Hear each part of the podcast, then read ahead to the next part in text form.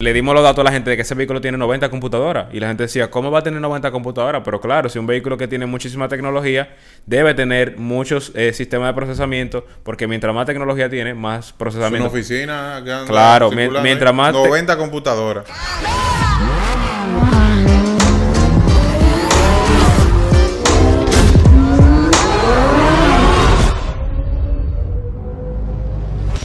Señores, bienvenidos a otro episodio más de The Driver Show, el show de los conductores. Nosotros nos hemos encargado, ¿verdad, Fenelli? Claro, 100%. Somos unos drivers. Somos unos drivers y nos hemos encargado de traerle contenido chulo y picante. Vienen cosas duras, así que ustedes manténganse No, en sintonía. im- Importante también, aquí la gente ha aprendido mucho. Aquí a la gente se le ha educado y se le ha informado de todo lo que está pasando en el sector. ¿Tú hiciste tu tarea? Claro. De Ya. paro manejando. Ah, háganla de ustedes. Y no se preocupen que nosotros nos vamos a encargar de traerles cosas interesantísimas que le van a encantar. Eh, en el día de hoy yo estaba en una reunión en Autosama con mi querido amigo Pedro Ruiz y le comenté a él de, algún vehículo que estábamos eh, en ese momento preguntando a ver cuándo, cuándo llegaba y demás. Entonces él me dice que por unos microchips o no sé exactamente el término se habían retrasado. Yo, inclusive, oye Fenelli bien como editor, él me dijo, está perísimo tu programa. Yo, qué raro que tú no has tocado ese tema. Y yo le dije, mira, de verdad desconocía de eso. Cuando llego aquí a la oficina, le pregunto a mi hermano Fernie y me dice, no, bro, yo sé de eso, porque eso es microchip, y lo otro. Fernie explica, no a nosotros, lo que no sabemos, exactamente qué es lo que está pasando. Sí, que yo, yo no he explicado nada hasta ahora. Así Tiene que introducir el tema y bien, tú sabes. Así es, hay un problema grandísimo a nivel mundial, eh, precisamente con la fabricación de microprocesadores, que son los procesadores que nosotros tenemos en todos los dispositivos que usamos, desde un celular, como lo que nosotros usamos a diario, eh, los equipos de, de juego, los videojuegos, o sea, PlayStation, Xbox y demás, eh, hasta un carro, como el que tú mencionabas. Pero tú Por- dices procesador y donde yo me baso, tú sabes, vieja escuela, nosotros, Intel, un procesador y AMD. ¿Estamos hablando de qué? Sí, básicamente es lo mismo, lo único que a, a diferentes escalas, porque recuérdate que todo lo que tú ves que funciona dentro del carro de manera electrónica eh, es en base a procesamientos, a procesamientos de datos. Eh, recuérdense que los vehículos modernos tienen la capacidad a través de sensores, a través de sistemas electrónicos, de procesar información y más cada vez vamos viendo como los vehículos, esa pantalla chulísima que ustedes ven que tienen los vehículos grandes y donde te ofrece información y que tiene una pantalla aquí que donde te, la- te da la velocidad y que controla el aire, que tiene un sistema de, aire acondicionado automático y todo eso. Y todo el Eh, entretenimiento que tiene. Claro, está controlado a través de computadoras. Y, de- Ok. y las computadoras tienen procesadores. Entonces, eh, cada vez un vehículo tiene más procesadores. De hecho, la media es que un vehículo tiene, por, un, por, por cada vehículo hay 100 microprocesadores en la actualidad, en un vehículo moderno. Y hay vehículos, por ejemplo, eh, que estuvimos tocando el tema hace poco, cuando tuvimos una Bentley Bentayga aquí con nosotros en el showroom de ¿El Autosport. La Bentley Bentayga Ok. que tuvimos aquí con nosotros en, el, en el showroom de Autospot.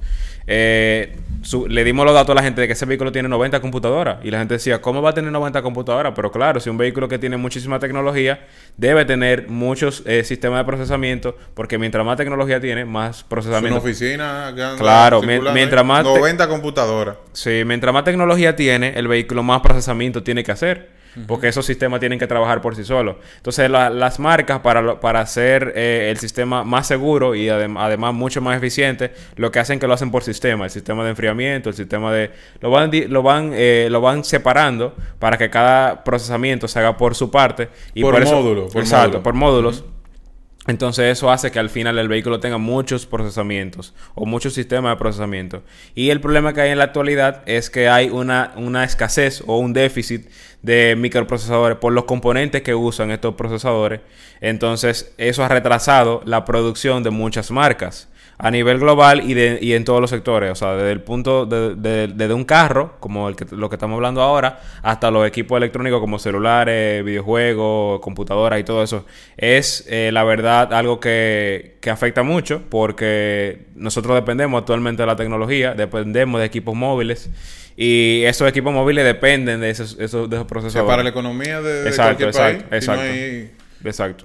Entonces, eso nos deja a nosotros, eh, no- nos deja la enseñanza, y, o más bien ponen en evidencia de que actualmente los equipos están controlados 100% por tecnología y cada vez va a, ser más, va a ser más así. ¿Cuál es el futuro? El futuro es la conducción autónoma y la conducción autónoma está controlada 100% por computadora.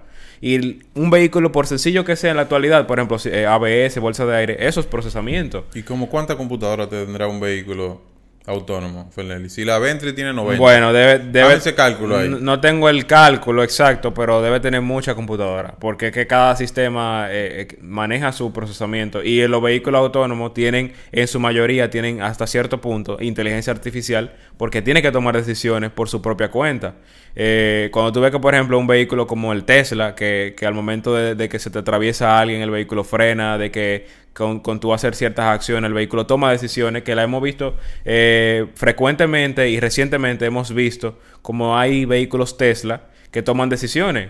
Que viene alguien atrás de ti, el vehículo avanza para no chocar y todo ese tipo de cosas. Eso es procesamiento. Y, y- y lo hemos visto aquí también el Enbux, que tú le dices... También, también. Hola Mercedes y tú le pides algo y ella se encarga de, de, También. de entenderte en tu español machucado. También. Y Bueno, va- para que vayamos a un caso mucho más sencillo, en el caso, por ejemplo, de, lo- de los que casi todos los vehículos modernos lo tienen, pero una marca que tengo que destacar es Honda, que tiene un sistema el cual va registrando cómo tú te vas comportando en el manejo para saber qué tan cansado tú estás. Un vehículo básico, o sea, un vehículo de... Sí, pero eso lo tienen muchos vehículos. Sí, te- o sea, lógicamente lo tiene mucho vehículo, pero estoy mencionando Honda porque Honda fue una de las marcas que empezó eh, como pionera con ese sistema eh, y funciona bastante bien. De hecho, monitorea cómo tú te vas comportando y va anotando los parámetros. O sea, estos parámetros los va eh, eh, guardando en base a la conducción que tú vas teniendo y te va avisando, de hecho, si tú estás muy cansado. Y eso es procesamiento también.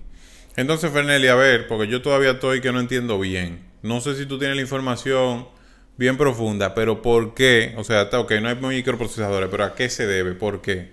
¿Por qué no hay? Bueno, ese dato sí es realmente... Te la puse difícil. Ese dato, no, difícil no, ese, ese dato sí es realmente profundo. Eh, lo- esos materiales, o sea, los procesadores están hechos de, de eh, unos materiales que se llaman tierras raras, eh, que son básicamente minerales, metales y otros componentes que lógicamente se consiguen en minas y eso es un mercado el cual se maneja de diferente manera. Eh, entonces, Puede, puede haber una escasez porque tal vez no haya ahora mismo porque hay, algunas negociaciones con minas. Realmente no, no domino el tema eh, en, cuanto, en cuanto a mercado, pero, pero debe de ir por ahí más o menos.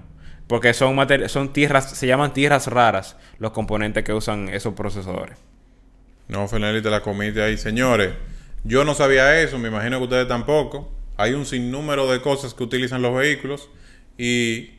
Ahora, Fernelli, ahora hemos toda tecnología. todo es tecnología. La tecnología, en cierto sentido, mañana va a ocupar Claro. la posición de nosotros.